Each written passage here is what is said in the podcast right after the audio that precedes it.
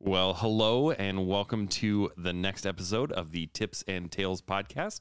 I'm your host, Robert Poe, and as always, I'm here with trainer and author George DaCosta. How you doing, George? I'm doing well. How about yourself? Doing good. It's been uh, it's been a little bit too longer than I thought it was going to be.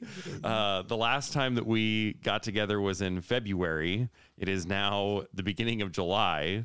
Uh, and for me, I know that it's definitely been the, you know, we brought home our, our son right before we recorded the last one. And then, man, life just has, has kept coming at me. Time flies when you have a new child in the family. yeah, right. Yeah. Well, when you have a new child and then your car breaks down Oh, and then, yeah. you know, you do all those things that just, it's just life. Well, I got this new child here, Sackett, that's hanging out by me. But I think I got him the day before our last. Uh, hmm He's part of the family now, and he's a he's a fun little pup. He's an active little boy. I think he's going to be a real good one. How, how old is he now? He's I think a year and four months or a year and five months now. Okay. But So got him. still, still very much a puppy. He's a real active active guy. Um, and that's all right. I like that. And I don't know how much he was hunted because remember I took him back. Um, Yeah. And Mhm. so I'll, I'll I'll get a lot of hunting in with him this year, and we'll see what happens. Yeah, yeah, very exciting. Well, and you've and you've done at least a little bit of traveling. You know, you just got back from Alaska recently. Yeah, I did. I had a, a wonderful trip. I go uh, every year to Alaska. My friend Matt uh, Roster, who also has a couple of dogs in our line, uh, he's got a drift boat and a power boat, and he takes me out salmon fishing and trout fishing and everything. And uh, I always have a great time there. This time we had a day that was just just wild. We started out and and uh, and went and got a shower because his cabin is out out out in Never Never Land, Mhm. and you know there's an outhouse and stuff like that. So we went into town, got a shower, dropped off our laundry, and went to launch in the Kenai River. And all of a sudden, I see Matt yelling, "Go, go! I gotta go! I gotta go!" And he's ripping stuff off of the boat, and he goes, "A boat just flipped, three people in the water." And I, I take oh the, man, yeah, I take the truck up, and Matt jumps in. It's a rowboat because you don't can't have a motor on this part of the Kenai, and Mhm. so he rows rows off, and I pull the truck up, and I run to the check-in shack, and I say, three people in the water, boat boat flipped," and they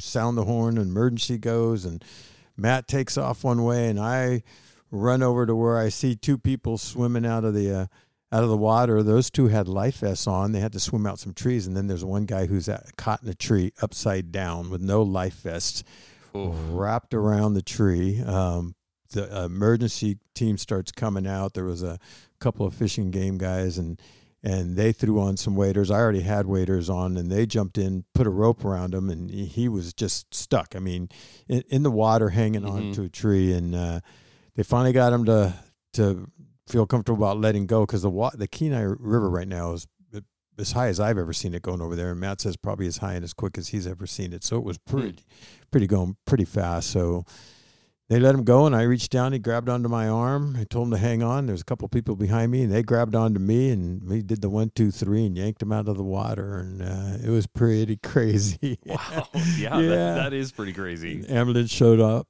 took him away. He had hypothermia, and then and then we fished all day, and we go back to the cabin. We're driving up, and two brown bears, which are actually grizzly bears, they call them brown bears, uh, Yeah. are at his cabin, and the ripped up the garbage, which didn't have any food in it, ripped up his barbecue, and they walked off. And so after that event, we just kind of spent the night having a couple of drinks by the fire, trying to yeah, just kind of going, wow, what a day. yeah, yeah. In fact, it's going to be in my next book. I'm, I'm my next book's going to be a bunch of short stories. Every chapter is going to be a short story, and Going to one of it's going to be Alaskan Alaskan memories, and I'll have a number of other stuff in there. But that day is going to be in there for sure. Oh yeah, yeah. That's that's definitely one that you're probably never gonna forget. Yeah, no, I'll never forget that one. Never forget that. And I've been working with a whole lot of dogs. I think I'm up to about 19 now, and and as we were talking a, a while back, um, I'm getting a lot of people that are coming to me just prior to a test, um, and just uh, they have a, a challenge with their dog or something's going on. I,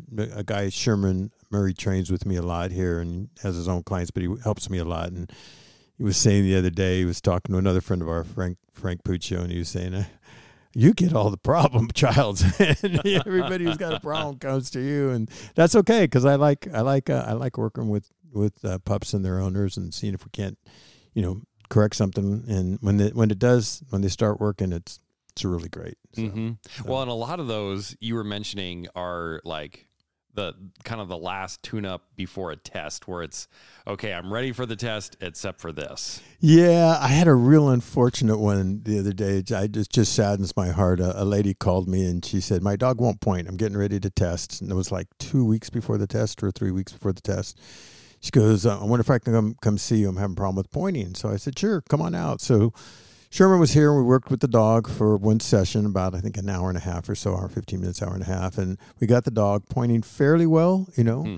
and uh, and she said, "Well, what do you think?" So I gave her some homework to do, and uh, she did her homework, and and then she goes, "Should I come back?" I said, "Yeah, come back a few days before the test, and we'll just do see what goes on." And she came back. She had done her homework real well. And the dog was excited. The dog rocked it, pointed like pointed really well, and and uh, she said the dog was a good tracker and was swimming pretty well. And uh, uh, so I wasn't at the test, but Sherman is the test director, and he called me and was letting me know what was going on. And and unfortunately, the dog didn't pass because it didn't track. I was like, oh no, how did it point? He goes, oh, it rocked the pointing. it it's got foreign pointing, foreign search, foreign everything out in the field, rocked it. And I go, I was like, oh shoot, she came to me for the pointing, and then it didn't track. But tracking's always a roll of the dice, you know. Something Yeah, can yeah. happen, and that, that just happens, you know. Um, Well, and like and like I remember you mentioning in an earlier podcast that you know that doesn't necessarily mean that that's not going to be a great dog. no, That it's you know that's that's one day, one time that it's it just didn't perform that time. Yeah, um, I, I'll give you some insight on, and I probably talked about this earlier. I know we got a lot talked about, but uh, talk about. But I um, I when I look at a, a a a test score when I'm looking at pedigrees of a dog, I actually like a dog that has a, a ding in cooperation in the NA, and also a ding in tracking is is something that's pretty good to me. You know, people say, "Well, I want a 112 dog." Well, I all these dogs right here, I think, are 112 dogs. Um, but if I see a ding in tracking or ding in cooperation or ding in both, maybe a 106 or 108 or 108 dog, I actually like those dogs better because when they're that young, the dog that has a lot of drive usually will take a ding in cooperation. Yeah. And they'll also sometimes blow the track because they've they've they get to the track and they start tracking and they go, I know about where this bird out is at. Boom, and off they go. You know, they they go into a search.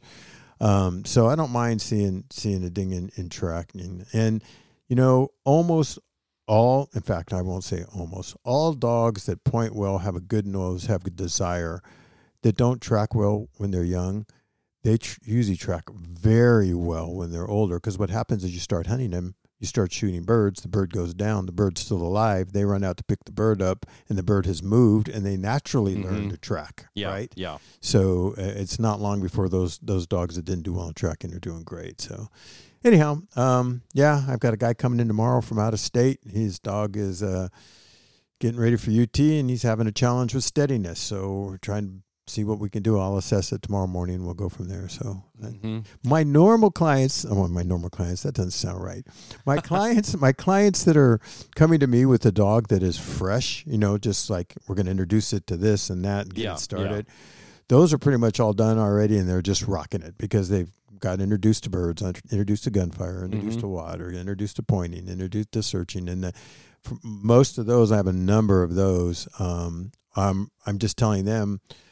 leave your dog for like three or three weeks at a time come back for one session another three weeks come back for another session we're just going to bone it up prior to, to hunting season because you don't hunt every day and most people don't hunt every Yeah. week so your dog's got to be able to retain that stuff too Mhm. so yeah. Yeah. that's where we're at on those and i have quite a few of those so anyhow that's the story of my life nice. Well, it's a, it's a lot going on. It's all good stuff. yeah i love it i love it so Well, today we are diving into what may end up being a two-parter. We'll kind of have to see how long this ends up going. Uh, the f- forced fetch, trained retrieve. That's got a. It feels like a million different names for it. Yep. Um. So yeah. So maybe let's just start with what do you think is a good way to you know obviously I mean we've talked some in previous episodes about the hold because that's something that you kind of doing You- their puppy sometimes yeah, you, you Yep. talk about when they're a puppy, and that can really set this up. But maybe let's talk a little bit about sort of what is your overall philosophy with it. Like, why do you do it the way that you do it? Because there's a lot of different ways that I've heard that people do it. Yep. And and what might be an indication to somebody like, okay, this is going to be a really good thing to do with my dog. Okay, good question. A lot, a lot to it. Um, I have some YouTube. Uh, Have YouTube channels that I think I have five sessions of uh, force fetch out there, and over the years, I can't tell you how many people have called and thanked me and showed me videos of their dogs retrieving and, and things of that nature. Um, so it's a long process, and it's a process that I think is needed for some dogs, not all dogs. And I say that because um, let, us kind of go into a couple of couple of things here. One is um, force fetch, in my opinion, is no different than any other command. You're asking your dog to retrieve an item to hand every time. If you ask your dog to sit, you want it to sit every time you tell it to sit, right? Mhm, you ask mhm. it to heel, you want it to heel every time. If you want, ask it to whoa or command it to whoa, you want it to whoa every time. Force fetch is no different than any other command. You're asking your dog to comply, and you want to use the technique that gets your go- dog to comply every single time. The difference is force fetch is a elongated um, command. I actually like to call it three or four commands. So I break it down so that you're training the dog to hold, you're training the dog to reach out and grab something, you're training the dog to walk with it, then you're training the dog to go out and get it and bring it back. So a few steps at a time. Um, it's not just the sit. It might be training sit, heel, and whoa. But you can train all three of those and put them together, Yeah. right? Yeah. right? You know, or recall, you know, whoa and sit. So you train your dog for a recall to come to you, and then the dog gets to you, and you say whoa, and it stops, and then you tell the dog to sit, and it sits. That's three commands that you train, but it's one process. Here, whoa, sit. Well, my force fetch is basically that. We're training the dog to hold, Mm-hmm. so carry it or reach out and get it, and then there to retrieve it. And we'll go into that a little more um, as as we talk. Um, I I will say that uh, for most people, force fetch might be something they don't need. For instance, you have a, a lot of people who hunt with their dog, and their dogs natural retrievers. And I can tell you, every dog that I've been working with lately that have, has come to me from the start, they're all retrieving all the way because we did the right stuff to begin with. We let them pick it up. We let them Mhm. carry it around. We let them hold it. We when they got to us, we we you know praised them and petted them, and then maybe Yeah. They away weren't they weren't it. afraid that you weren't just going Yeah, to take it Yeah. immediately away So they're them. holding that bird and running around. And and Sackett, I've been working with Sackett here. Just I've had like two or three sessions with him, and he brings the bird back every time. Now, many hunters, if their dog brings the bird back to them ninety percent of the time, or maybe brings it back three feet from them and sits it down, that's absolutely fine for them. Mhm. They don't need to have that bird brought into hand and delivered to hand every time. And and and so if that's what people are looking for and that's what they're ha- they have with their pup and they're happy of their dog, that's great, you know.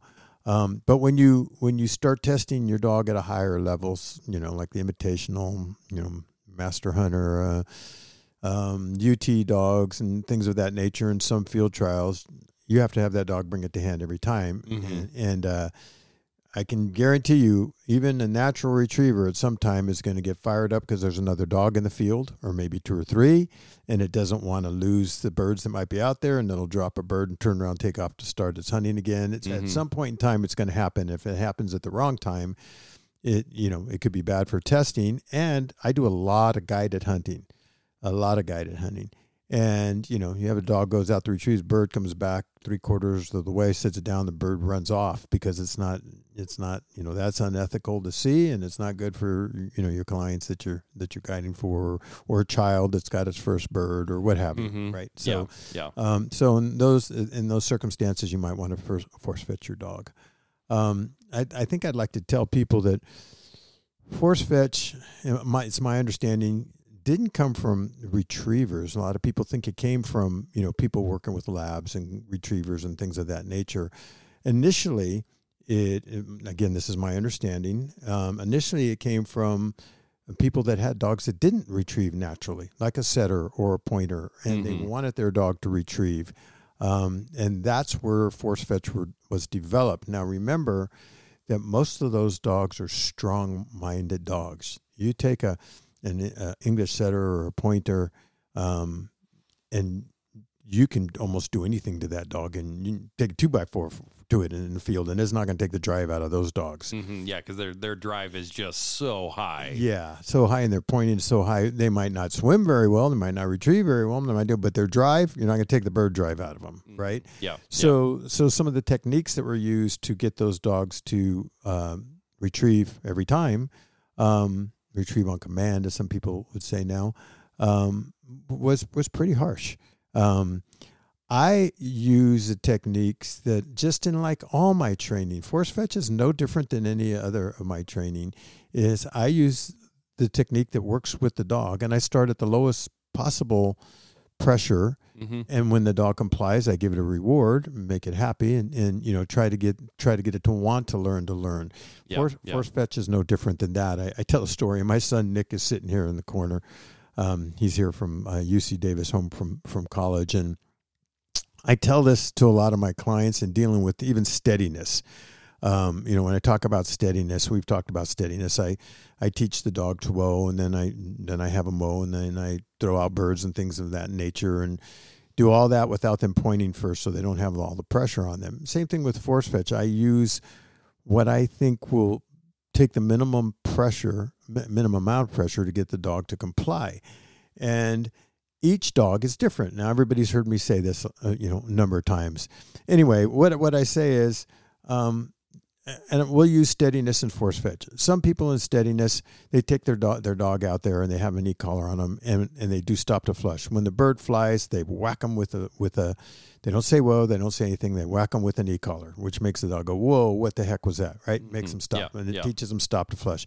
When they go on point and that bird flushes away, if the dog moves, they whack them with an e collar again. Okay, so they just just whack. You know, now you that does work and it works well with a lot of dogs. I I've seen it work very well with a lot of dogs. But on some dogs, it won't work well because, you know, they might shut down on you. And on some dogs, it works well, but they don't like you too much, right? I, in the test, I mm-hmm. see this all the Yeah. time. I was at a UT test not too long ago where a gentleman I know trains like that, and his dog would not do. It basically ate the bird out there in the field because it knew you don't have a collar on me. You can't do anything to me right now. Guess what? Screw you, right? Which again goes back to the conversation about proper introduction of the e-collar, but yeah, no, he was. They use it. Some people use it in that manner for for, and they do it again with with force fetch. They'll use a heavy e collar, or they'll use a cap in the ear, or a pinch, or a toe Mhm. toe pinch, or whatever, and they'll go right to that. And again, it works um, in many dogs. Some dogs it doesn't. Some dogs it shuts down, and some dogs it works, and they don't like you for it. Again, um, yeah. and yeah. I, you know, the, the, the, the, what I say is, I've got four sons. I got four sons, and um, my son, my son David, my oldest son, he's he's just always been an easy kid. And if I tell him, "Don't go out the front door," he'll just go, "Okay, Dad, I won't go out the front door." You said to, I won't, right? And that's all I have to do. hmm Now I've got another son, Nick, who's sitting in the corner. He'll debate me if I say go out the front door. He'll go, "Why? Why can't I go out the front door?" And uh, well, because there's stuff out front I want you to step in. Well, I can walk around that stuff. So there'll be a little bit of a you know Mhm, pushing. mhm. Nick, you can't go out the front door because of this. Do you understand? Yeah, I understand. Okay. Um, Daniel, I'll say don't go out the front door, and and he'll go maybe go okay, Dad, and he'll try to go out the front door. he'll and I, you know, I might have to get a little forceful. Daniel, I told you not to go out the front door. Don't go out the front door. Okay, and that might take a couple of times. So I've got to Yeah, yeah. increase the pressure, right? hmm Michael, I'm gonna say don't go out the front door.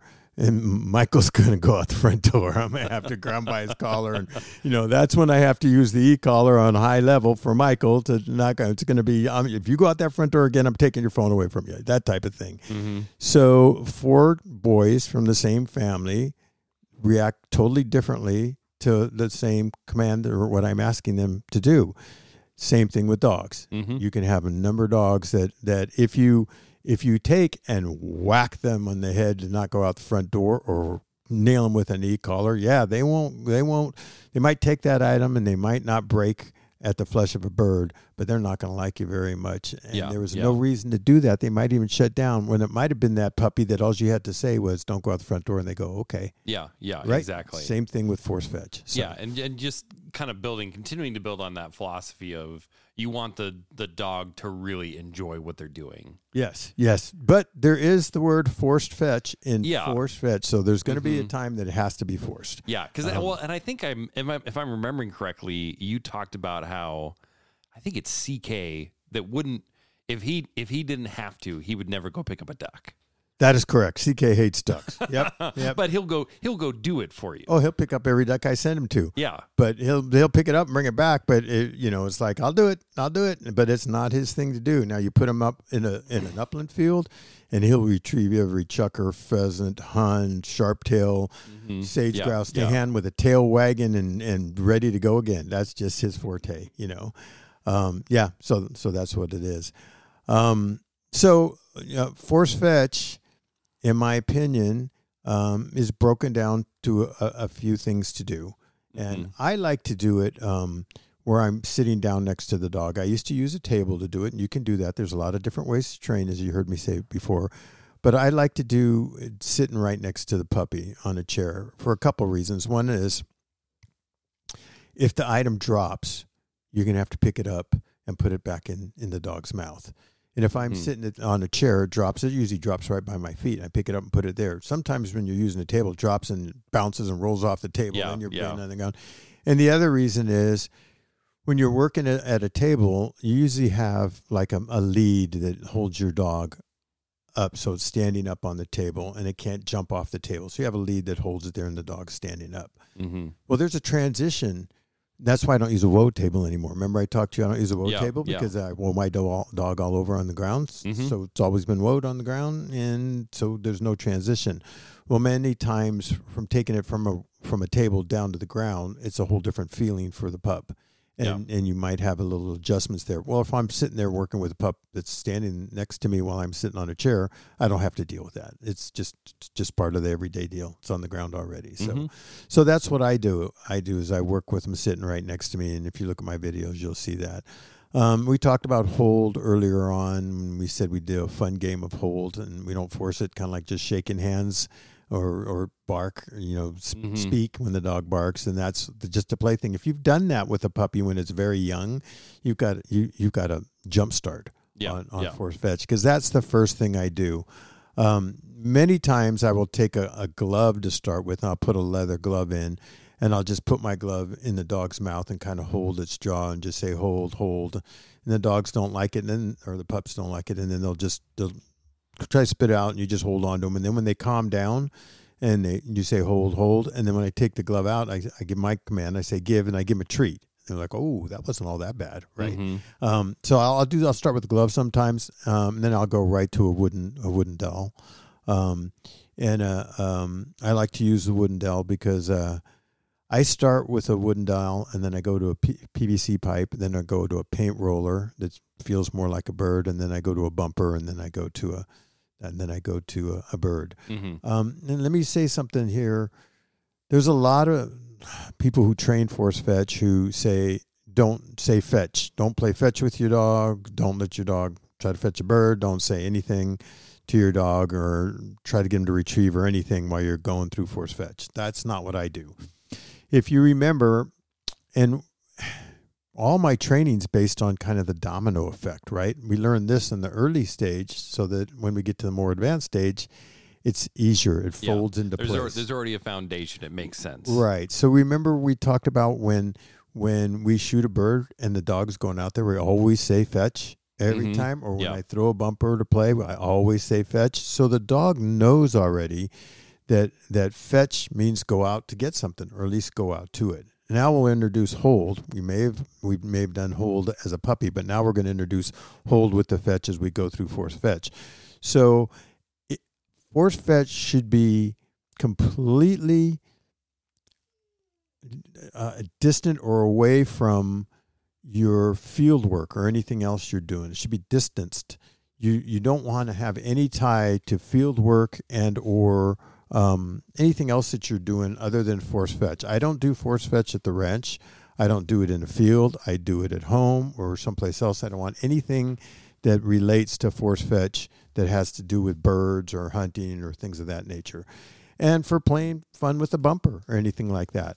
So if you if you um, if you do force fetch away from everything, and you're not trying to get your dog until the end of force fetch is completed, you're not trying to get your dog to hold or comply until it's completed. you can do the same fetch that you've been doing the entire time. You can do fetch in the um in the uh hang on just a second. Nick, put him in the um you can you can do force fetch. We're we're, we're putting dogs up right now. Tell him Yeah. tell him crate. Tell him kennel. CK crate.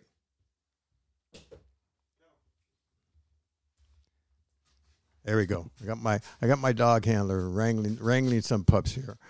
Um, Yeah, that's So- that's always the challenge when you've got multiple dogs around. yeah, we've got three here sitting around our feet. and it's and it's hot enough that you can't you Yeah. don't just want to leave them outside Yeah. at this point. Um, so you can do the fetch and you can play with a bumper and you can do all the stuff that you normally do while you're going through force fetch as long as you don't try to implement force fetch into the field and to a bumper until force fetch is completely done. They shouldn't even associate it with it. So I use a wooden dowel to start my force fetch.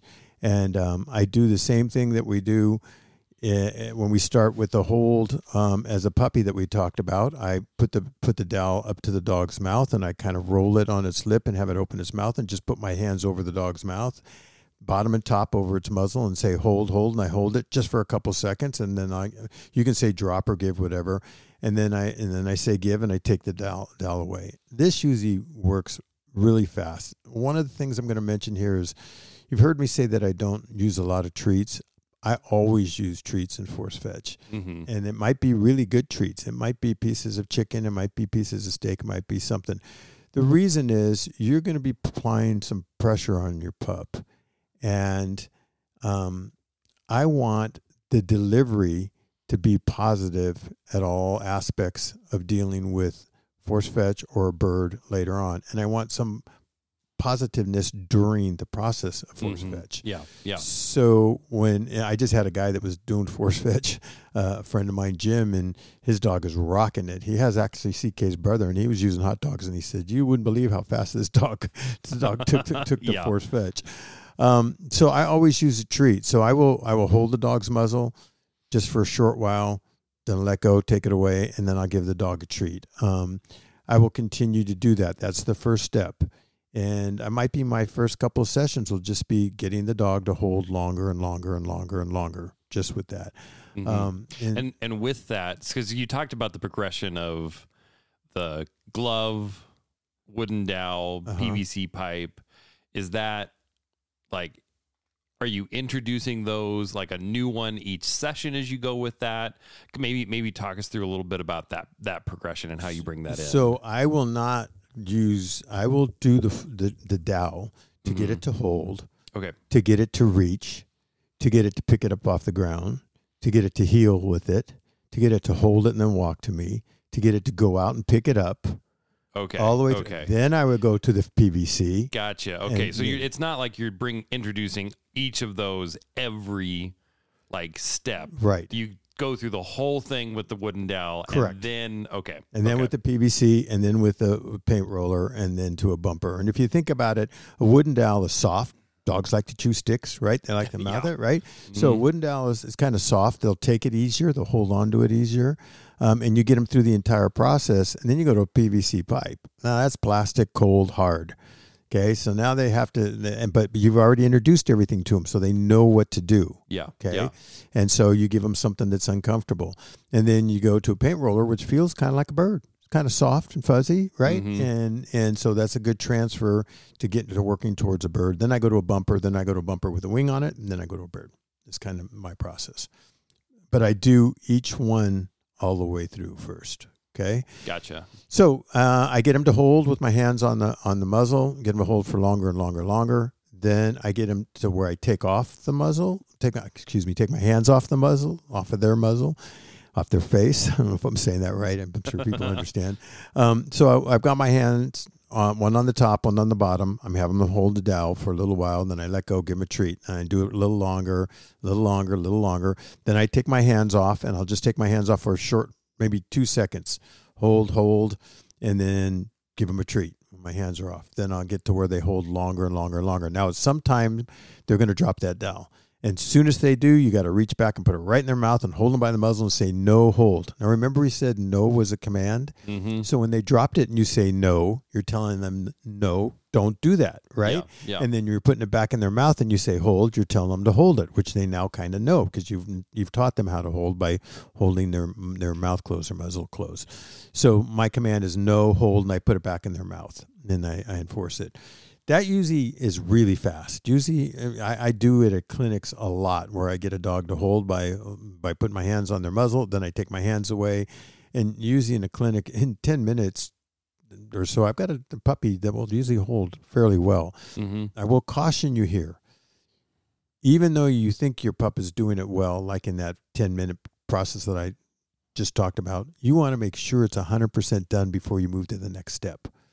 So you want to make sure that the dog holds it with your hands on it, doesn't fight you. You want to make sure your dog holds that with your hands off of it for a long time before you go to the next step Mm-hmm. because um, you want it to make the mistakes in the early steps to correct it rather than going halfway through or feeling you got it and moving to the next step because then when they start making those mistakes and they don't understand you, don't have the foundation built properly Yeah. you got to yeah. go all the way back to the beginning almost everybody i have that has a problem with force fetch has missed a step or they, they've done a shortcut in the step and i go go back to the beginning start Mhm. all over um, so you want to make sure that you can have your dog do the entire process well before you move to the next step Yeah, yeah, So- and I think that that's maybe I, I'm trying to. I think we've talked about this a little bit, but just the that idea of, and maybe it was talking when we were talking about intro to birds and gunfire that you'd rather take it way slower than you need to to begin with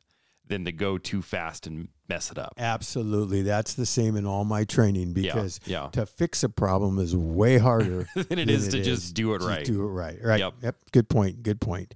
So after I get them to where they'll they'll just hold the item um, with my hands off of them for as long as I want, and then I say hold, I say hold, good boy, good girl, hold, good boy, good girl, Mm. hold. Okay, yeah. So you do keep like when they're holding it for a long time, you Yep. keep saying it. I keep saying that because that's going to come into play later on. Okay. Uh, and I'll show you when we come when, when we get a little further.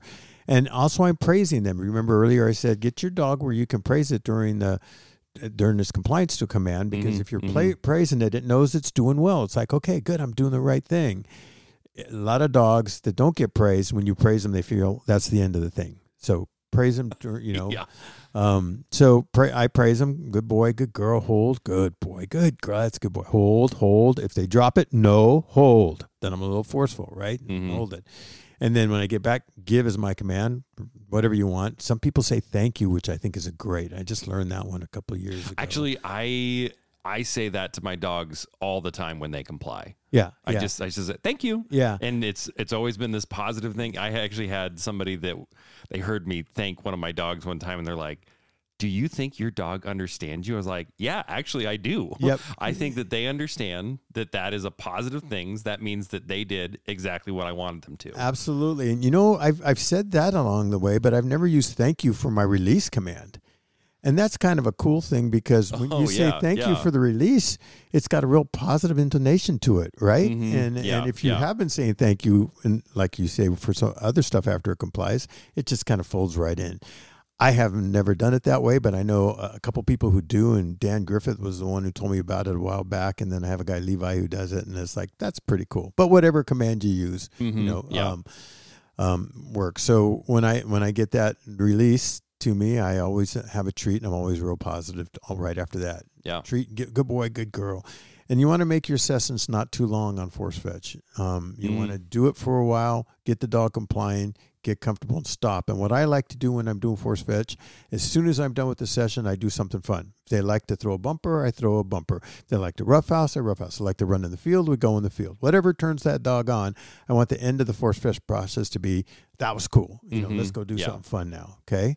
Um, again, we're all we're all th- you're thinking like if you're thinking like a puppy or a dog, if it learns to comply and life is better and it's enjoying itself and it's learned to learn, the whole process becomes a lot easier for everybody involved.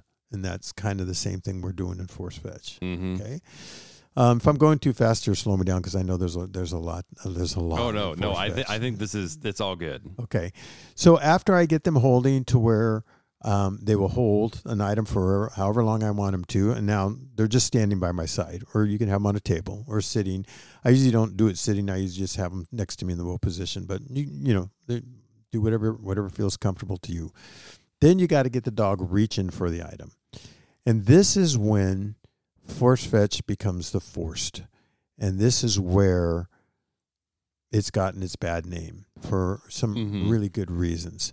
Um, and and I'll and I'll I'll say just like I was talking about my sons, how you use what works for each puppy or each dog or each child.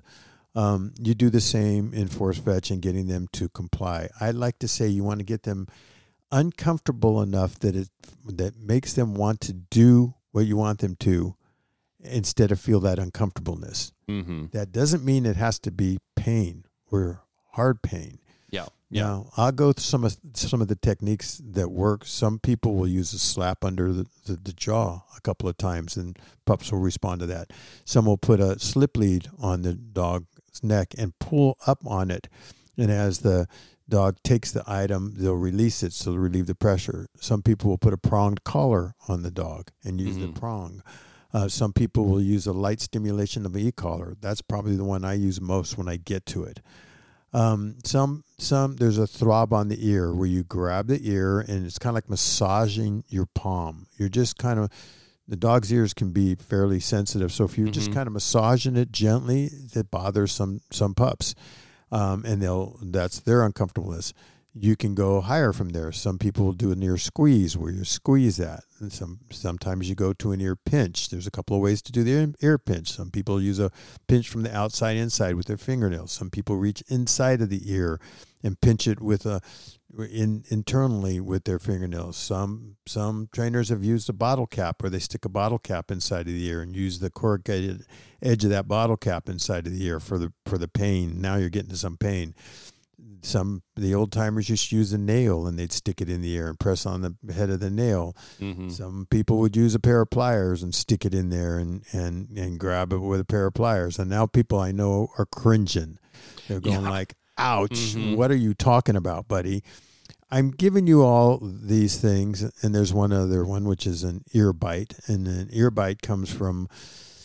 I told you a lot of lot of lot of dog training comes from horse training, right? Mm-hmm. yeah. Well, in the olden days, and, and I know many Indians that did it, and other people who also have done it, is they're trying to put a bit on a on a horse, and it won't take the bit. They'll just reach over and bite the ear. When they bite the ear, the, the horse is more concerned about somebody biting their ear than the bit, and the bit slides on. Okay, Yeah. Yeah. so if you've used a ear pinch or a or a or a a nail or whatever, some people when their dog won't comply, some trainers, some people will actually bite the dog's ear out in the field to make them comply because it's right there and they can enforce it. That's what they've done Hmm. with their dog. I'm telling you all this for a couple reasons. I think you, everyone out there should know the techniques that that people use, trainers use, and force fetch. Yeah. Yeah. Um, and I'm telling you this because when you take a dog to a trainer to get force fetched, you don't know what technique that that trainer's going to use.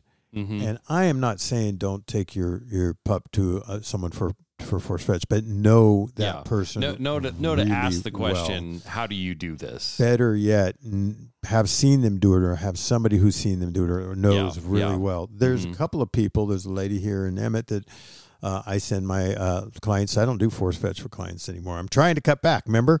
That's that's what we keep hearing, George.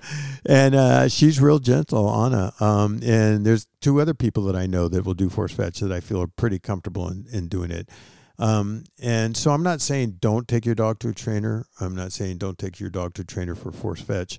What I'm saying is, is be sure you know what is Mhm. going on when you do, and um, be aware that even if you think you do, sometimes you don't. Um, I'm going to tell a little story here that that just happened. Um, no, probably three months ago. It's actually went viral a while back, and it's a trainer here in Idaho that somebody took a video of, and it it was all over the internet. And they see this guy out there in the field with the dog, and he's trying to get the dog to fetch, and he gets upset with the dog and he starts kicking the dog. And then he bends down and he grabs the dog and the dog starts screaming. Well, a lot of people that saw that, and I didn't post on it, a lot of people that saw that said, oh, he's choking that dog to death. He's choking that dog. He wasn't choking the dog. He was biting the dog's ear to make it comply, and that's why it was screaming. But he was biting it hard, and Yeah, then he was yeah. kicking the dog. And this dog, this guy was a a trainer that trained. He had a whole website and had a a lot of clients that were happy with him and things of that nature. The only reason I bring this up is when people talk about force fetching or any other training, but force fetching, trainers. This is no reason for a trainer to do anything wrong, so please don't get me wrong. Trainers, professional trainers, in order to get clients, they have to show success in a fairly reasonable amount of time. Yeah. And, yeah. and many clients are putting pressure for a quick um, turnaround on, on their dogs, right? Mhm. And so many trainers will go to harder and harsher methods and techniques to get the dog complying faster. Yeah, because Um, it's it's it's a little bit more of that. It's what the the consumer, aka the dog owner, Right. wants, which is speed, not necessarily nice. Right. Right. And that's not what we want to do, and that's not what we're saying is appropriate. And don't get me wrong. Again, there's a lot of really good dog trainers out there who Mhm, take your dogs. I'm just saying that there's there's times that you don't know what's happening to your dog, and there's Yeah. trainers out there that aren't what they appear to be, and there's trainers out there that I just wouldn't let touch my dog. Period. Um, but when you force fetch your dog yourself, you can take as much time as you want. Mhm. You can take six months or four months or three months or whatever. You have no rush. And who knows better than how to read your dog than you? Because, in my opinion, and this is my opinion, I don't force fetch a dog at an early age. I let my dog have its first year. Remember, we talked about Mhm. that? Yeah, And yeah. then I let it learn to love to hunt. So now it's it had its first year And, to yeah, be and a it's puppy. already and it's already learned to learn as It's well. Learn to Yeah. learn as well. So now that dog's a year and a half, two years old, or what have you. So it loves to hunt. It's got the drive in it. Now we're not going to take any of that out with force fetch. Now we're we're in a whole different arena now. But that dog's Mhm. already had that, or that that puppy's already had that. So you can take as much time as you want. And and like I said, who knows better to your dog's reaction? You've had a year and a half with your dog. You've trained it to, to do a lot of things. Yeah. You should kind of know how to read your dog by now, right? Yeah. Yeah. So when you're training force fetch, you don't you can t- take it to a level that that you know your dog can, will comply and is Mm-hmm. comfortable with, and know it's setting on its e collar if you're going to use that and all, all that stuff.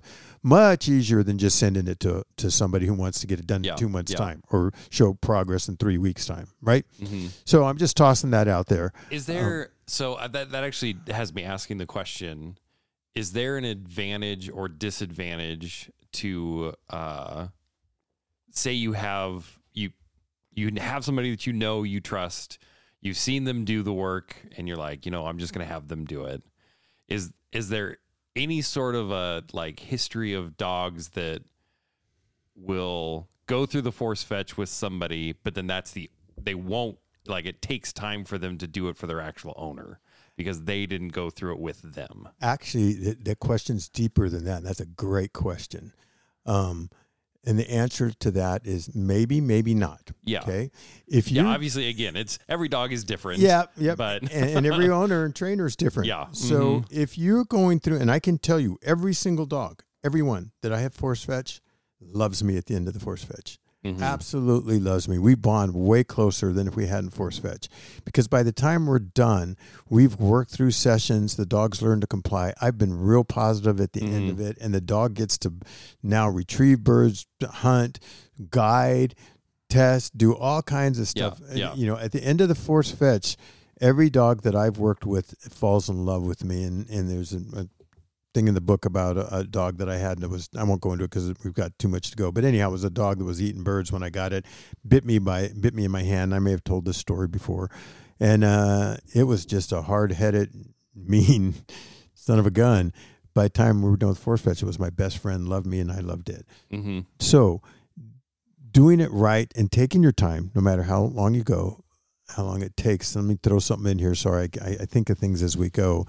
The one thing I will say is when you're taking your time, don't stop for a long period of time and think you can continue on. You want Oh, to yeah. you want to be Mhm. continuous with your training. So if it's going to take 4 months, 5 months, that's fine, but don't go 2 months and stop for 2 months and come right back and think you're going to move on. That's too Yeah, hard on the yeah. dog. Mhm. Okay? So if you're if you're going in a method that your dog's understanding and you're doing the domino effect and you're going through force fetch, at the end you actually have a stronger bond that in, in my opinion than you would have ever had before. Mhm. But if you're not good at reading your dog and you don't do it continuously like the domino effect and you start messing up and putting too much pressure on the dog and things of that nature, now you can get a dog that doesn't like you maybe as much because of what transpired in force fetch. Mm. So for those people, sometimes it, and I know there's a lot of people out there that will not. They they'll tell you right off the bat they're good trainers. They they could be even professional trainers, or they could be um, owners that have trained many dogs. They'll say right off the top of their Mhm. head, "I won't force fetch my dog. I've tried it and I've screwed too many dogs up and I've done it wrong, and I send my dog out to be force fetch. I just don't risk it." So those people Mm. who might not have the patience and the time yeah. Yeah. to to relax and walk the dog through it in a, in a manner that's that's um, positive and slow, they may be better better off working with somebody. Um, I like again the trainers that I send my people to now for force fetch, and when I was doing it with with people, I mean, I did take some dogs in way way back, but I like working with the person and with the dog. So same thing with force fetch, but. Yes, to answer your question, on some folks it's better to send it out. Most of the time, I would say it's not. Yeah. Um, Yeah. So Okay. okay. Cool. So we have the dog now to where it's holding the item. Now we have to get the dog to reach and take the item. And we need to get the dog to feel uncomfortable on whatever it takes to make that dog feel uncomfortable enough to where taking the item is more comfortable than not taking the item. Yeah. Okay. And that could be uh, a massage on the ear. It could be a, a pinch collar. For me, most of the time, because my dog's already e collar trained and it knows how to shut the e collar off, right? Mhm. Yeah. So I will go to the e collar, and what I will do will I will put the control in my hand, and I hold the collar of the dog. So I've got, if you can put, I slip, I slip my left hand under the collar, and I have the control on the collar, and in my left hand I have my thumb on the button. So I've got control of the dog's neck, right? Mhm. and then I have the item in my right hand. And I go back to the beginning. I don't just try to have the dog reach out and take the item. I go back. I hit the stimulation, which is a very low stimulation, just enough Yeah, to make the dog uncomfortable.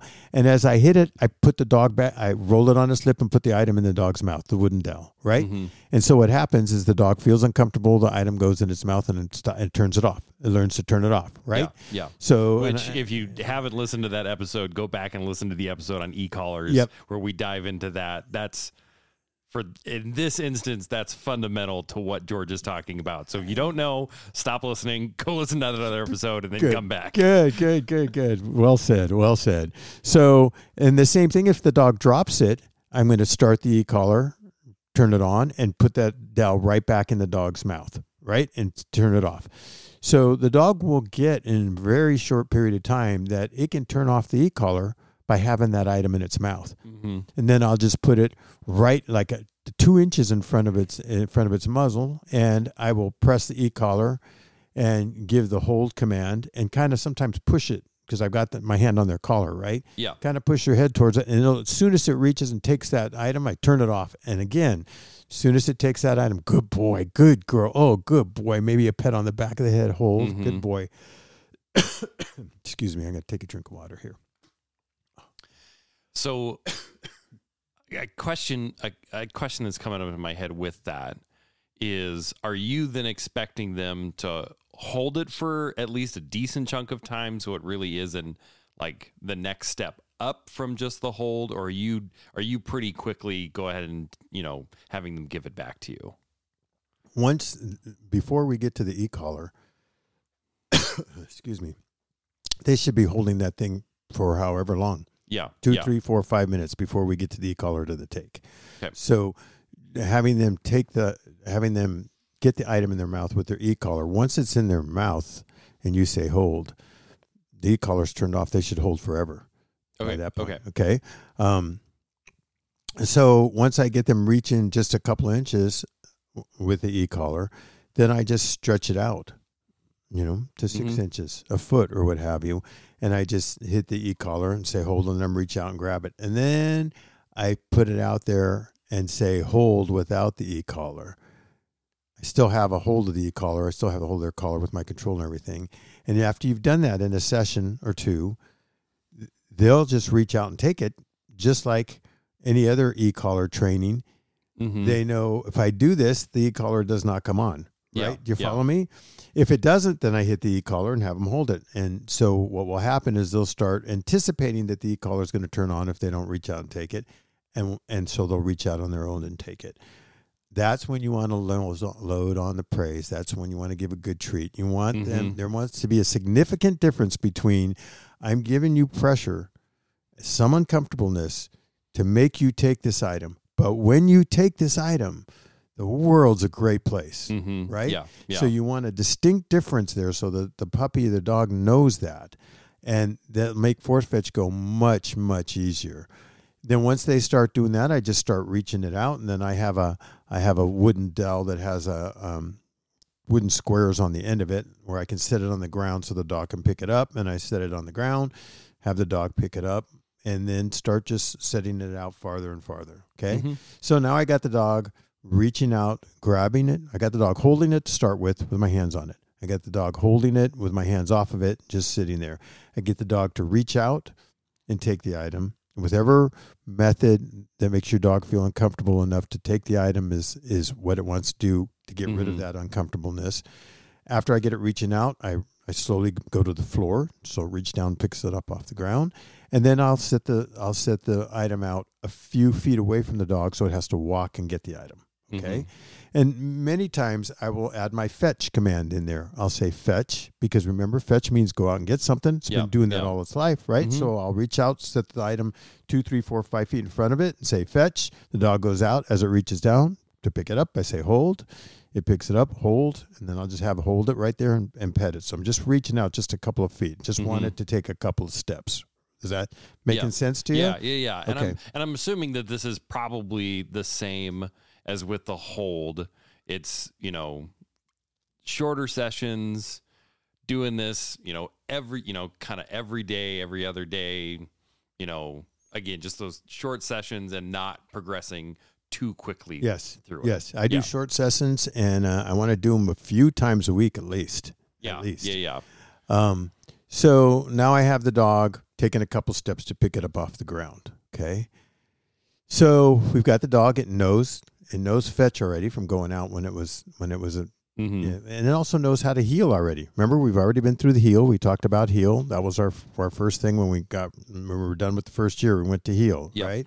So my dogs already know to heel by the time I get to force fetch.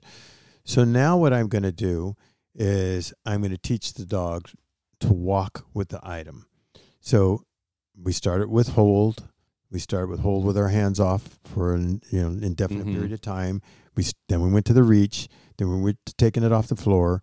Then we went to taking a couple steps and picking it off the floor. Yeah. Okay. Yeah. So all progressing in a way that the dog understands. Right. hmm Now what I'm going to do is I'm going to stick the item in the dog's mouth and I'm going to tell it to hold. Okay. And uh, hold is kind of my force fetch command, and and I'm going to just throw this out way in advance because we're going to get to it, so that people are going, well, why is he doing that command and this command? Later on, when I tie force fetch together towards the end, remember that we taught the dog go out meant fetch to go out and get something. We said Mhm. fetch every Yep. time, right? Yep. So then the dog- knows that. Now we're teaching the dog to hold an item, no matter what. It holds it till whenever. hmm We also by now should have a very good recall command. Your dog should be recalling really well by now. yeah. We even went into advanced recall, right? Mhm. Remember?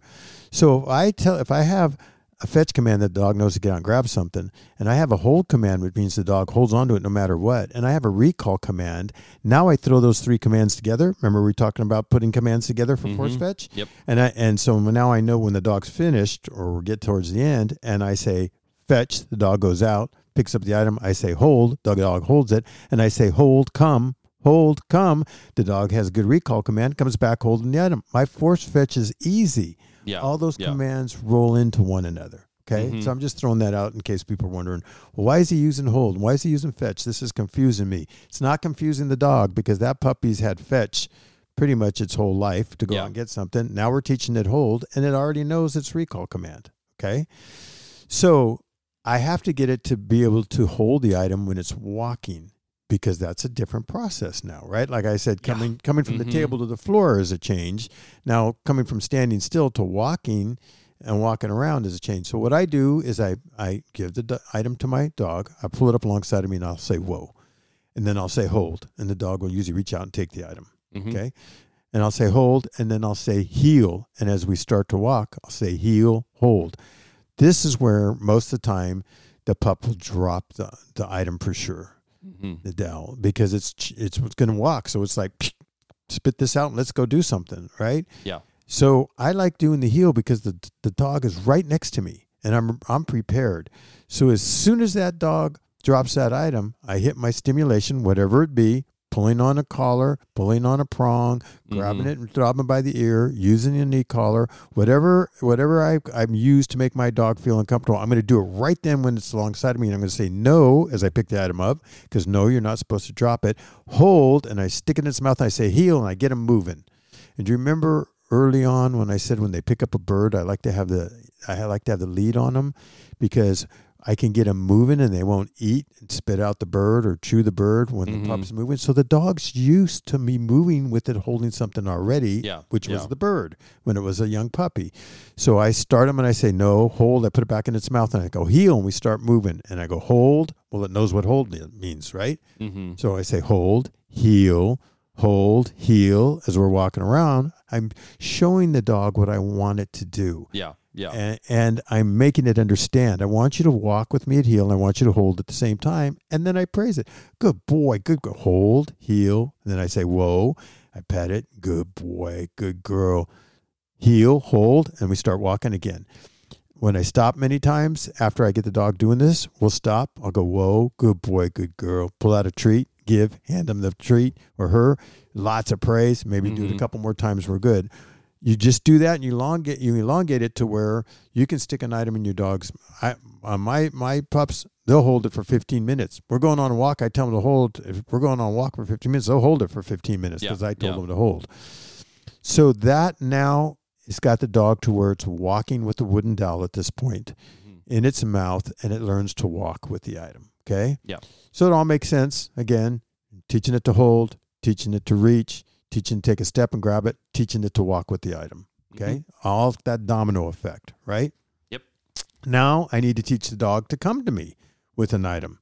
So I'm going to put it on whoa and I'm going to have the dog hold it. And I remember a long time ago, I so said, whoa is my foundational command. Mhm. Right. So I'm starting force, force fetch. I'm sitting down next to it and I have my dog standing next to me. I say, whoa, and I start my force fetch. Now I'm getting into whoa again. Makes it easier. That foundational whoa, I can have control wherever I Yeah. want. Yeah. So I'm going to whoa the dog. I'm going to put the give it its dowel. I'm going to say hold. It's going to hold the dog. It's going to hold the dowel. It's already walked with it, right? Mm-hmm. So I'm going to step back just a few feet, maybe five feet, and I'm going to say my recall command is come. Yours might be here, whatever. I'm going to say come, hold, and a lot of times the dog will drop it right there. That's why I'm only a couple of feet away. And Yeah, it's- so it's that easy, quick correction. You don't give them the space to forget, like, wait, what was I supposed to do? Yeah, or you're not giving correction at the wrong time. You want to give a correction Yeah, yeah. exactly. uh, You know, Yes. sometimes moments make a difference. You want that dog to understand Mhm. why you're giving it a correction. So if it drops, and most of the time here, a lot of times if you've done the heel well, it doesn't drop it. But if it's going to drop it, it's going to drop it when you start heeling. It's going to stop it, drop it when you when you call to it because it's a it's a transformation of something, and the dog will just spit it out sometimes. Yeah. yeah. So I'll put it right back in the dog's mouth. If it doesn't, I'll say no, hold, come, and get it to come with me holding, come to me while it's holding the item. Then I just stretch that out further and further, five feet, seven feet, 10 feet, 20 feet. And if at any time, this is why I like the e-collar to train with, at any time that dog drops it, say I'm 20 feet away and it drops it, hmm I'm heading towards the dog, but I say, no, hold, and I hit the e-collar, but I'm on my way there. Yeah. Now the dog knows that to turn the e-collar off, all it's got to do is pick up the item. Yep. Yep. Most of the time, it'll just reach down, pick it up, before I can get there. But if I get there, I'm going to put it in there and make them take it and then start all Mhm. over. Okay. I might even back up a little bit if it's dropping it.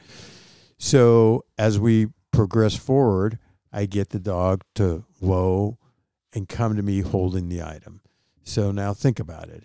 You got the dog to hold, you got it to hold with no hands, you got it to reach, you got it to go down to the ground, you got to take a couple steps, then you got it to heel with the item, all progressing to to uh, a retrieve in the long run, but all progressing so Mhm. the dog understands it. Now you're getting dog, the dog to hold an item and bring it to you, and at the delivery you give it a great treat. And you've heard me say this before, and I'll say it again. I have a nice treat at, the, at my chest, and when the dog gets to me with the item, I go, I go, whoa, good boy, hold, hold, and it's looking up at the treat, right? Mhm. So it's got its head up at me, and then I reach down and give my give my release command, give, and hand it the treat. That's a good boy, good boy. And then we go do something. So the pup is understanding what to do and what we're doing. Remember, I told you force fetch. I like to do in in sections. Yeah. it's just not Yeah. one long thing. It not only gives the dog a reason to be happy. It was it, it learned to hold the item, and that was part of the process. That was good. Mhm. It learned to reach, and that was part of the process. It learned to heel. That was part of the process, and everything was good when it heeled at the end. And it learned to come to you, and it run right done, and it comes to you. You give it a treat, and do it a couple times. You go do something fun. Yeah. Yeah. So the pup is learning that this is not that bad of a deal, and it's learning to comply. And it's understanding if I don't comply, there is some pressure that makes me comply, hence the forced and forced fetch. Yeah. Yeah. But that's no different than putting pressure on the dog's rear end to push it down to make it sit down, right? Mhm. Or picking a dog up that hasn't whoaed and taking it back and putting it back in its place, or pulling on a lead to make it heel. There's pressure there too. Force fetch, force fetch is also the same way in training, only you have to put those pressure in different areas at different times. But you make sure that when you finish that area, it's all positive and you've given the dog Mhm. great praise and something to believe that, oh, hey, I accomplished something this time. Yeah. Right? Yeah. So, Well, not just that, but I I think there also is one of the things that I I really like about how you do things and talk about things is letting the dog know that you are pleased with it. mm-hmm. Um, and especially with hunting dogs that man, they are just they're just bred to to please people. I mean, they're that's that's part of what's like hardwired into them for the most part. And and so to be able to connect with them in that way, I think just man, it's it's so helpful long run. and and and if you followed us in the podcast or read the book, it flows right with everything else. I mean, Mm-hmm. I, I can't remember what the quote is in the in the in the front of my book, but it's something like uh, creating a stronger bond with your hunting companion, something like that, right? Yeah, yeah. And that's all you're Mhm. doing here is you're. uh, I am happy. This none of this is phony. When the dog is taking it, I am happy, right? Yeah, When it's yeah. coming to me with it, I am happy, and I'm showing it. And the dog, Mhm. if it's learned to learn, like we talked, it's happy because it's like, oh, cool. All right, we're doing this as a team, and we're moving forward. Um, so that's if we've gotten to this part of force fetch, you're you've gotten through a lot of force fetch. I don't know where we're at on time. I'll keep rocking and rolling here. If uh, Yeah, I, I think let's just keep going on this. Okay. Okay. So now you've got the dog heeling with the item and you've got the dog coming to you with the item, right? And this Mhm. is a wooden dowel now still, right? So now the dog n- knows to walk with it and it knows to bring it back to you and it knows the hold command. It should know the fetch command, kind of, and Mhm. it should know its recall command for sure. Oh right? yeah, yeah. So now what I do is I take that item, and this is a, a this is a wooden dowel that's got uh, square discs on the side, so it stands like three or four inches off the off the ground.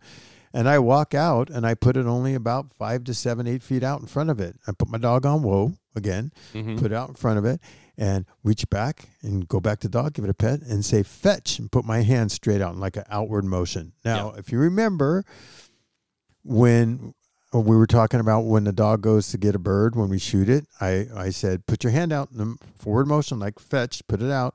We're Mhm. walking the field, I said, this way, you put your hand straight out, left or right. Yeah. When yeah. it goes outside of the house, I go out, I use my hand. So the dog knows that motion means to go in that direction already. We've been Mhm. doing that since it was a puppy, right? process of os- osmosis, yep, right? Yep, yep. It's just learning it as you go. So I take my hand and I reach out and, and point it towards towards the item and I say fetch and the dog starts going out and when it picks Mhm. it up I say hold, come. hold, come. This is why I was talking to you at the beginning of, of this.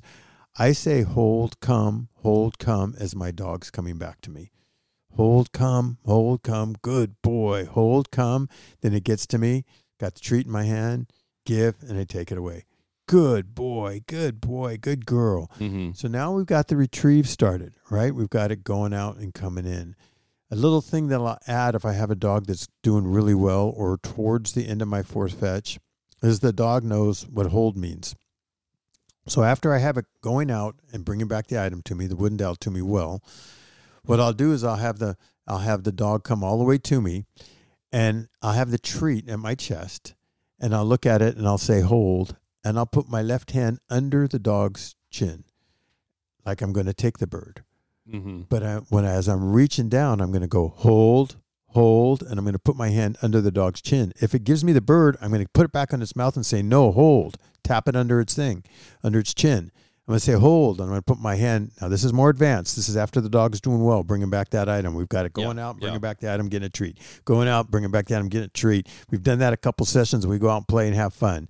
Everything's working really well in force fetch at this at this point. The Mhm. dog's the dog's that dowel knows it picks it up. It knows how to comply. It knows how to turn off the e-collar, whatever you're using for uncomfortableness, and it's rocking it right. So now when it gets back to me, I will say hold, put my hand underneath its chin, and continue to say hold, hold. If it if it releases the bird, I put it back in its mouth. I make it hold while my hand, my left hand is under its chin, and my right hand is holding the treat and my chest. Mm-hmm. Then I'll pick my left hand back up to my chest and I'll put it back underneath and I'll go hold, hold, hold. And the dog will understand that it has to hold until I give the release command. Even while I'm saying, if, even while I'm holding that treat and I put my hand underneath there, I'm saying hold, Yeah, hold, hold. yeah. I do this in my clinics all the time and they're just like, oh, wow, that was cool. And then I put my hand back up my up up at my chest, and then I'll put it underneath. And I'll go hold, hold, hold, give, and the dog will drop the bird or whatever in my hand. At this point, it's a wooden dowel. What that does is it teaches the dog to not anticipate the release. Yeah. So some dogs, as you reach your hand down, they spit out the thing. They think it's over, right? Yeah. Well, and especially I feel like out in the field, they're like, I want to go find another bird. Like, yes. like let me get this thing out of my mouth so I can go get another one. yeah, and that's really good. I'm going to give you a little test tip. Remember to give you the test tip here. Um, uh, so what I'm doing there is is is uh, teaching my dog that you don't give it to me until I until I give you the command to release it. Yeah, Whether I yeah. put my hand there down, and I might do that twice one time. I might not do it at all another time. I might do it three times. Do you know what I mean? Put my hand underneath, Mhm. hold, hold, Yeah. hold, and the dog just learns to wait, have patience until you give that release command, drop, give, whatever it is, and then it gets its treat and it gets a whole bunch of praise. Mhm. Okay, so Well, and that and that also sounds like that's it's probably another one of those of learning to learn where it's helping with impulse control, which yes, I'm sure translates into yes. I mean, let's be real. Almost all dog training feels a bit like impulse control. yeah, it's well. I would. I I usually say it's teaching them patience. yeah. Yeah. So you're Mhm. teaching them some patience. Don't don't just do. You got to have some patience. Yep. Steadiness Yep. is patience. This Time, is patience. timing is important. It's not just about can you do it. It's can you do it at the right time. Yes, yes. So learn some patience, and that's that's what this is doing. So the test tip. So before I release my dog during training, many times to go to, to go retrieve a bird, I'll walk up and I pet it from its shoulders back. Okay, bird's on the ground, and Yeah. so I'll pet it from its shoulders back, and I'll go, "Whoa, good boy, good girl," and I'll pet it, pet it a few times, and then I'll tap it on its head or give my straight out fetch command with my arm, fetch, and the dog goes and d- does that. I do that a lot during training. I also do this putting it under its hand, under its chin, making it hold for a second till a release command, um, and then release it well, after I've done that a couple times, many times, right? So now I'm in a Mhm. test, right? And my dog goes on point. First bird, right? Uh, gunner shoot the bird. I walk over to my dog. Everybody thinks I'm going to tap the dog on the head or give it the fetch command, as my dog does. And what do I do? Mhm. I don't say anything. I just reach down and start petting it on its back, from its back. Good boy. Good boy. Mm. Fetch. So what I'm telling the dog is Don't just. This is no other. This is no different than any other day. You have Yeah, to wait yeah. till I tell you because the dog can feel the test situation. It can feel the pressure. Yeah, So, with you know additional people Yep. and everybody staring. Yeah, Yep, yeah, yep. absolutely. so I walk over there and I pet that dog on that first bird for a few pets and let it calm down a little bit and tell it to fetch. Now, if I pet it and it takes off, what do you think I do? I say fetch as soon as it takes off because I don't want to get uh. dinged on not telling it to say fetch, right? So if I see that dog take off, I say fetch. But I want to, if I can, I want to calm it down for a Yeah, second and yeah. then say fetch. Same thing on the retrieve. When it when it when it brings that retrieve back to me and I reach my hand underneath it, I might if it doesn't if it doesn't take it, I might take my hand back and go, "Good boy, good girl," and put my hand back underneath it and say, "Give." So again, it Mhm. knows, okay, patience today too, right? Yeah, Um, now you got to be a little careful there because if it drops it, you can cost yourself something. But I, yeah, I yeah. remember what I said in testing that if you improve during the test, you usually get the higher score. If you go down, so if Mhm. it drops it on that first bird after I put my hand, hand underneath and taken it away and put it underneath and then asked it to, to release it, I'll take that little bit of a ding on that first bird because now the rest of the birds I'm going to take it right away and its score will improve and it will it will have learned that I'm going to make you have some Yeah, patience yeah. today too. Okay. Do you So- think? Do you think that that tip also it sort of relates back to when we talked about the NA test that you kind of reset your dog after each bird contact with giving it some water and you know turning it around. Do you think that you think it maybe helps them like like reset a little bit in that way too? It, it does, but it's more the reset is to get them to calm down and, and they're all wired up. yeah, This is to let them know because because many dogs in a test if you get 70 80 percent of your dog in a test situation you're doing well. Many dogs feel the pressure, they feel your anxiety, right? They feel the judges. yeah, This is letting them know up front this is no different than any other day training hmm. calm yeah. down. We're okay. And I'm going to sit here and make you do the same thing here as I do any other place. Now, I won't. I won't sit there and give a bunch of commands. But to the dog's mind, it's a calming effect on that first Yeah. bird. It's like, helps helps bring a sense of familiarity to it. yes, yes, yeah, okay. I know what I'm doing. We're doing the same thing, mm-hmm. right? Okay. So now I've got the dog going out, picking up the, the dowel, right? And bringing it back to me with the fetch command. I'm done with the dowel at this point. I've now got the dog to hold. I've got it to reach. I've got it to step out and pick it up off the ground. I've got it to heel with it. I've got it Mhm. to roll and come to me. I've got it to go out, pick the item up, and come to me. And I've got it to hold it while I put my hand under its mouth. We are done with the dowel. That's good. The dog's done. Now I go back and I do the exact same thing with the PVC pipe. I start completely at the beginning. Mhm. I put it in the dog's mouth. If the dog reaches and takes it when I as I'm reaching to it, good. A lot of times the dogs, most of the time the dogs do. yeah, because it's it's not a it's just a different item but the same action. Yes, but once they get it in its mouth, they once they, they get the item in their mouth, they feel that cold plastic, hard, Mhm. doesn't feel so good. They may spit it out now when they get to to the PVC pipe, but you've got to do the same enforcement as you did with the dowel. Yeah, yeah. So we're going to go through the same steps. We're going to have it hold. We're going to have it reach, and this might take a few minutes or it might take a few sessions because we might have to tell the dog or you know make the dog feel uncomfortable to comply. hmm But we're going to get it to do all those same exact steps, and this is where people mess up. They got the dowel working, or they got so far, and then they jump to a bird too soon, and now the dog doesn't comply or it doesn't hold the whole time. Well, what has Mhm. happened is the dog hasn't it hasn't been repetition creates an automatic response. Yeah. It hasn't been ingrained into its into its mind and into its memory. Doesn't matter what the item is. Yeah. It could be a PVC pipe. It could be a it could be a bottle of water.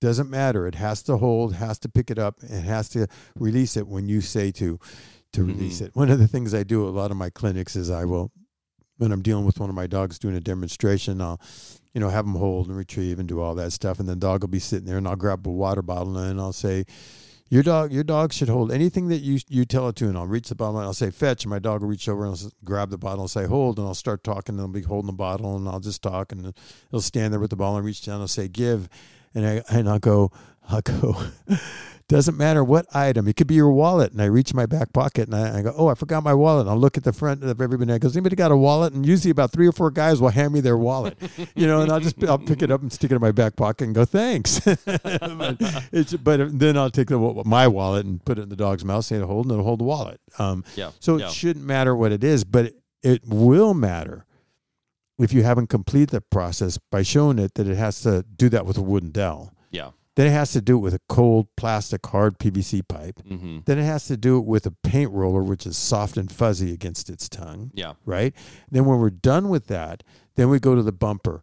And I do not, I like playing with the bumper for fun out in the field. And I like having my dog go out to get a bird out in the field when it's shot Mm-hmm. and even tossing the bird for fun before I do force fetch. So that's why I said at the beginning of this, you can still be doing all of that stuff with your bumper and your birds, Yeah. but but now your dog knows and you've done all the uncomfortableness and the pressure with innate items. You've done it with a Yeah. With something that they don't associate as fun. uh, they don't even associate it with field work at all. They don't associate it with hunting, Yeah, working in the yeah, field mhm. at all. This is something we've done at home, and it's a wooden thing, and it's a plastic thing, and it's a fuzzy whatever. S- Now you bring the bumper in. Now they're going to start associating this with oh, now this this entails in fun time and in maybe in the field. So now you have to do the same thing with bumper. You have to have them hold. You have to have them reach. You have to have them fetch. You have to have them heel with it Mhm. do the, all the same things with the bumper. Hey, we're getting through force fetch pretty good here. Yeah. Yeah. Uh, I think we are actually. Um, so now I introduce the bumper. Now let me tell you that when I'm dealing with force fetch and I tell my my dogs to fetch and they come back and I say come hold. By the way, I say come hold, come hold at the beginning. Later on, I just say come hold, come hold, and if they look like they're going someplace, I'll say come hold. And then I start dropping that. Repetition creates an automatic Mhm. response. Yeah. When they get more seasoned, you say fetch, you don't say a word because they've done it so much. They go out, pick yeah. it up, they, and come back. yeah. to you. They know that that means pick it up, hold it, bring it come back. back. But if you see them look at another dog or something else, turn away to look, go away, or something else gets their attention, you go, no, Mhm. come, come, hold, and they'll go, oh, okay, and they come back to you and hold it. So Yeah, you can't yeah. enforce that, right? So now you do it with a bumper, okay? Um, and at this point, I do what's called the pile. So now I have the dog. It's re- learn to retrieve and hold the wooden dowel, the PVC pipe, the paint roller, and now the bumper. Okay. Mm-hmm. Now, what I'll do is I'll take a couple items and I'll throw them out. Usually, I start with two. I'll start with either the paint roller. And by the way, my plastic PVC pi- pipe, I'm using PVC, but I have, I don't even know what the name of it. You can buy them. I have a retriever training plastic thing that is basically made of PVC. It's brown and green, and the ends of it are are bigger. They're round and bigger, so that the so that the dog can pick it up. Oh easier. yeah, yeah. It's- I- it's- same idea as having the wood blocks on the end of the yes, dowel, so that yeah. it's yeah, it's just making it easier for your dog to learn. Yep, yep. And I, I just buy those. They're in my book. Um, and the other thing you can do is do it on the grass where it's kind of puffy on the grass, so it's easier to pick Mhm. up. Yeah. But I want it easy for the dog to pick up. So now what I do is I, I put the dog on whoa and I put two items out. And, you know, usually it's a wooden dowel and the and the PVC pickup toy that I have for them Mhm. or training apparatus. And I tell them fetch. When when they go out there, they're going to be a little confused because they're going to be two items there. And the dog many times will go on kind of looking. You'll just go fetch, fetch, and the dog will reach down and go hold. It doesn't matter which one it picks up. Yeah. As soon as it picks it up, you go hold, good boy, come, hold, or good girl, and it comes Mhm. back to you. As soon as it get back to you, you don't give it a treat. You take it, put it in the heel position, whoa, fetch, send it out for the second item. Yeah. When it Yeah. gets back to you with that item, you give it a treat and turn on the praise. Good boy, good girl, right? Mhm, do mhm. that a couple times then i do three items then i do four items and now i've got the dog where i can toss out and then i start tossing out i'll make put on whoa and i'll toss out all the items so now i've got the dog where i can put it on whoa. i throw out four items and i tell the dog fetch it goes out doesn't matter what item it brings whatever one out of the four brings that one back no treat good boy reset it fetch goes back gets the second item comes back good boy good girl reset it send it out for the third item good boy good girl send it for the fourth item comes back it's got a great treat in my hand hold hold hold put my hand under his chin hold give way to go good boy good girl Yeah, boy yeah. i'm so proud of you now let's go do whatever Let's go swimming if you like to swim. Let's go Mhm. run in the field. Let's go roughhouse. Now, one CK loves to play with the bumper. He loves to play with the bumper. That's his thing. I can fling a bumper and he'll grab it and he'll run around and shake his head and jump and run around uh, and people are going to go, "Wait a second, that's he's not supposed to do that." Well, my dog knows the difference. If I say fetch and that dog goes to get that and he grabs it and I say hold come, he's going to bring that thing straight back to me. But now when it's plain, even if we're doing the pile and we're done, I'll grab a bumper and I won't say I'll just whirl it around in my hand for a while and I'll just throw it out and go, go get it. And I'll throw that thing out and he'll go Yeah, get it and he'll run around and I'll whack him on his butt when he comes by and come here, okay, give and I'll throw it again. So there's a difference. Your your pup can know the difference of playing if your Mhm. dog likes to do that. Um, now that I've got the all the stuff done with the pile, with all the items that I've talked about, Mhm. now sometimes I'll put a wing, I'll take a wire ties and I'll put it on a bumper. And I'll do it with the well, I'll do the bumper. I'll have the dog hold it. I'll have the dog heel with it. I'll have the dog go get it, whoa, and bring it to me. And then I'll throw that bumper out. And now it's gonna go out and it's gonna pick up an item that has a feel of a bird. It has the feathers on the bumper. Yeah. Yeah. And if I have to make it comply, I will make it comply then. Once it's got that down, now I'm going to a bird that's almost completely frozen. So that bird will be fairly hard so the dog doesn't mouth it or munch on it or anything like that. So now I'm going to a bird. Mhm. There's a saying, an old training saying that says the harder the object, the softer the mouth. The softer the object, the harder the mouth. And what that means is if it's a hard object, the dog usually won't get a hard mouth because it will hold it nicely. Um, so I will go to a pretty much frozen frozen bird. People don't see how cool that was, huh? Uh, Yeah. Coda comes up and she wants pet, and I pet her on the head and tap her on the head, and then I put my, I give her a hand signal to lay down. She lays right down. So Yep. so she's deaf. So that's anyhow. Um, uh, where was I at? Sorry, Coda interrupted me. Hard- so oh, the hard, object, soft mouth. Yeah. So if I do a frozen bird, they're not going to mouth that because it's it's pretty hard, right? Mhm. And um, so I start with a bird that's almost completely frozen, and some dogs don't like frozen birds, and that's okay. It's actually kind of good because if they don't pick up that frozen bird, we're going to implement our force fetch right there. Doesn't mm-hmm. matter what the item is, whether it's a duck that you hate or a Yeah, chukar that yeah. you love. You have to pick it up and bring it back, right? So I start with a I start with a frozen bird, then I go to a half frozen bird as we play, and then I go to a, a bird that's just recently shot, a fresh bird. Mhm. And at the end of each delivery, sometimes I even will cook a tri-tip and cut up steak. And Bruce Collette and I, a friend that I train with, we were always cooking tri-tip at this point to, to get our dog to run back with that item to get that Mhm. piece of steak. Yeah. Um, we did that so that it would be very positive at the delivery and very positive at the end of the force fetch session, right? And session, did I say that right? Okay. Um, so now I've got it doing it with the bird, right? Now I'm going to go out and remember our steadiness training where I we flushed the bird and we had the dog on whoa, and then we shot and had the dog on whoa, and then we tossed a dead bird and had the dog fetch or sh- sh- shot a bird. I'm going to do that. I'm not going to take my dog and put it on point, tell it to fetch a bird, and, and implement force, fetch. I'm going to take it out the field, put it on whoa. I might flush a couple birds and then flush one and shoot it, keep it on whoa, and then tell it to fetch. Mhm. And right there is where I'm going to implement it if I have to. I'm going to correct things not when it's hunting and pointing the bird where it's under Yeah. that pressure. I'm going to correct it where it's under a controlled environment sitting there, Mhm. standing on. You usually shouldn't have to by this point. Your dog already knows, but there's a chance you might have to. If it doesn't pick up the bird, you do whatever stimulation it was that you made it to uncomfortable enough to pick it up. You get it doing it with the bird. Once you get it doing that fine, time to go hunt your dog. You're done with force fetch. And uh, your dog will be an amazing retriever. If there's any Mhm. problems during the retrieve, if you say, remember we said no, hold, come, hold, come, you do Yeah. that command, and the dog will know what to do every time. If there's any time that it stops doing it, backtrack. Now, Yeah. Yeah. I've never had that problem. Knock on wood. I'm gonna knock on wood. I haven't had that problem because I take it real slowly and I make sure the dog understands and I try to be real positive all the way through. So by the end of my force fetch, there's been a lot of positive Mhm. as well as a learning experience as well as the, as the pressure. But the dog is now like, okay, I got this. Let's go get some birds. I got this. And I make it real positive when they bring birds back to me. And it's like, all right, buddy, we're on. And my dogs Mm-hmm. bond actually closer to me because they realize, yeah, you're the boss, you're the quarterback.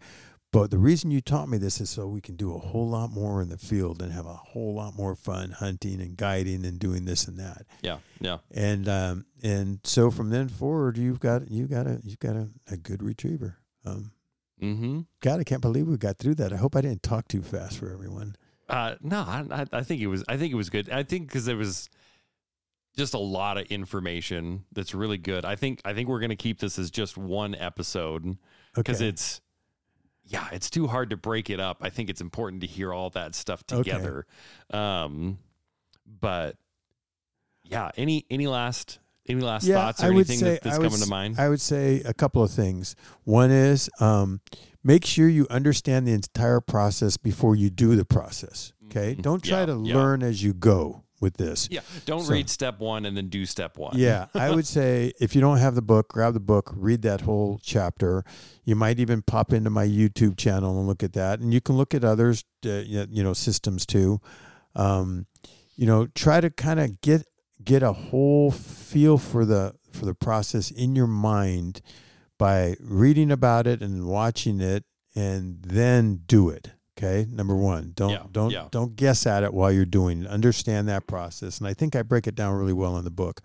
Um, so understand yeah. I, I would agree with that. I think the the book. I mean, it's if I'm not mistaken, this is the longest chapter in the book, by far. and I and I think that that's that speaks to you wanting to make sure that people have a good understanding, and I think you do a great job with it. Oh, thanks, thanks. I'd say that at my clinics when I talk to people about force fetch. I say I'm going to talk to you about it, but that doesn't mean you know it. You go get a good understanding of it before you Mhm. start it. So that's number one. Number two is, as I mentioned earlier, when you do the force fetch, don't stop it for a while and then start back up too much later. Think think you can start right over, right where you left off. yeah. Don't do that to your dog. If you do stop, because sometimes life takes over and something happens, just backtrack, just like we did on most of our things. We Mm-hmm. backtrack. Backtrack on this one almost to the beginning or to the beginning. It might go real fast. Put it in the dog's mouth. Yeah. Have them reach. Have them pick it up. But again, it's, it's better to make sure that that foundation is there rather than to create a mistake that you're going to have to correct. Yes. Every every person, and there's a lot of them, that gets to me in whatever way, messaging, texting, calling, whatever, that has had a problem with force fetch. Every one of them, I've had to say, go back to the beginning and start over and do this because you missed something somewhere along the line. And once they do that, they go, "Yep, you're right. I went back to the beginning. My dog Mhm. got it, and it's fine." And I get that all the time. I can't tell you how many how many people have texted me and sent me videos over the years of I mean, I get a lot of them to say I had my I had my my uh, dog at a trainer and it came back not my trainer told me pick it up or it came back a whole different dog shut down and now Mhm. Now that I've done it myself my dog is is back to being itself and I got to complete it completed because I went through it slowly and went by your by your method. Yeah. Not that my method's any better than anybody else's. I'm not trying to blow my own horn horn horn here. What I'm saying is that you can do it. Make sure you know how to do it. Take it slowly. Um, if you stop, go back to the beginning, and uh, do it at your dog's pace. And Mhm. you can do this. It's very important to make the positive within the process and make short gains felt like a completion so that your your dog Yeah, feels like yeah. okay i got this part of it okay i got th-" and so that there is a, a definite positive as well as the pressure that's because there's going to be negative in force fetch in fact there has to be negative in force fetch you have to have your dog drop an item if somebody tells me my dog's never dropped an item it's done it perfectly all the way i'll say then you have to do something harder to make it drop the item make it walk around a Mhm. little longer make it make it fetch because it has to learn that you Yeah, you're no going to make what. it comply right Yep, right yep. right so And that would you in a situation like that would you maybe suggest using like even more random items or more items than what you prescribed here? that system almost never happens and usually when it does Okay, it's okay. because somebody's cut something short yeah, they they they think- think, they're done, but they're not done. Exactly. But you just toss the item farther or use a different item or Yeah, what have yeah, you. and- okay, and, you know, okay, So, okay. So That makes um, sense. Um, you're gonna you're gonna find 99.9% of the pubs are going to give you an opportunity to force the force fetch. Yeah, yeah. Very, very few dogs just want to hold something Yeah. in their mouth for yeah, that I don't have any of them. So, so anyhow, uh, I hope people enjoyed um, this. I know it's a long one. I know it sounds complicated. I know I gave you a lot of techniques that are seem very harsh, and they are very harsh. By the way, I will say that I don't use those really harsh techniques that we've talked about. Mhm. Um, I have find found that I can get the dog to comply. Sometimes less is even more. Sometimes I find that a dog's not complying, and I've gone to the e-collar, I've gone to massage, and I go back to something else, and it complies. So sometimes less is Hmm. more on the pressure. Yeah, yeah. Um, That's a good tip right there. Um, and so uh, if you want to do it, have confidence that you can do it. Take your time. Um, have a lot of positive as well as the pressure. Read the chapter, look at the videos, and and then go for it. Um, other than that, and, and and again, I will say that's if you want to do it. There's a lot of dogs out there that don't need to be force fetched, and that's up to Yeah, you. yeah. If you're, you. yeah, if your dog is doing exactly what you already want it to do. To have fun with your dog. yeah, right. yeah, exactly. Oh. All right. Well, thanks again, George. We appreciate all the time that you give to this and give to people and dogs and all. It's it's all good. Uh, and remember, everybody, that you can uh, find us at um, or find George at thehuntinggriff.com. Mhm. Or YouTube, and- George. DeCosta. And then uh, if you have any questions or anything, you can email them into uh, the tips and tales podcast at gmail.com. And uh, yeah, don't forget to to subscribe so that hopefully hopefully it won't be another couple months again before we get another episode. but that way the next time an episode comes out, it just pops right up for you. And remember that blessed is the man or woman yeah, who oh spends goodness, their life too with long. a bird dog by their side. uh, George, you may just have to say it again for everybody. um, blessed be the man or woman who spend their life with a bird dog by their side. And I totally believe that. Amen. Have fun, folks.